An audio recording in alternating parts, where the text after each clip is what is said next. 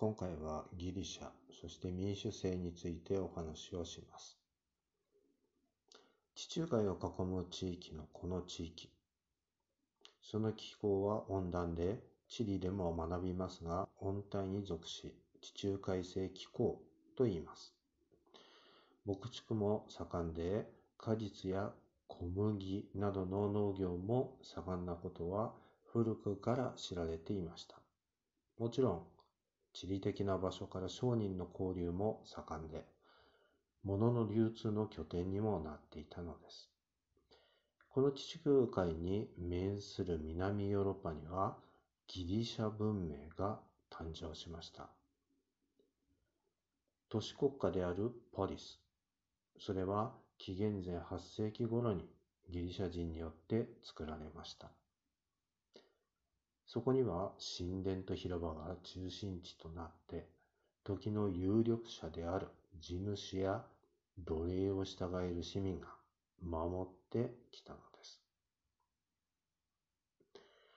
紀元前5世紀頃の政治は市民が担う民会による直接民主制、それが実現されていました。文化の面では演劇や建築、彫刻、哲学、数学、医学が発達していきました。ユークリッド幾何学、アルキメンデスの法則、聞いたことないでしょうか？今なお勉強されている内容がこの頃から発達していきました。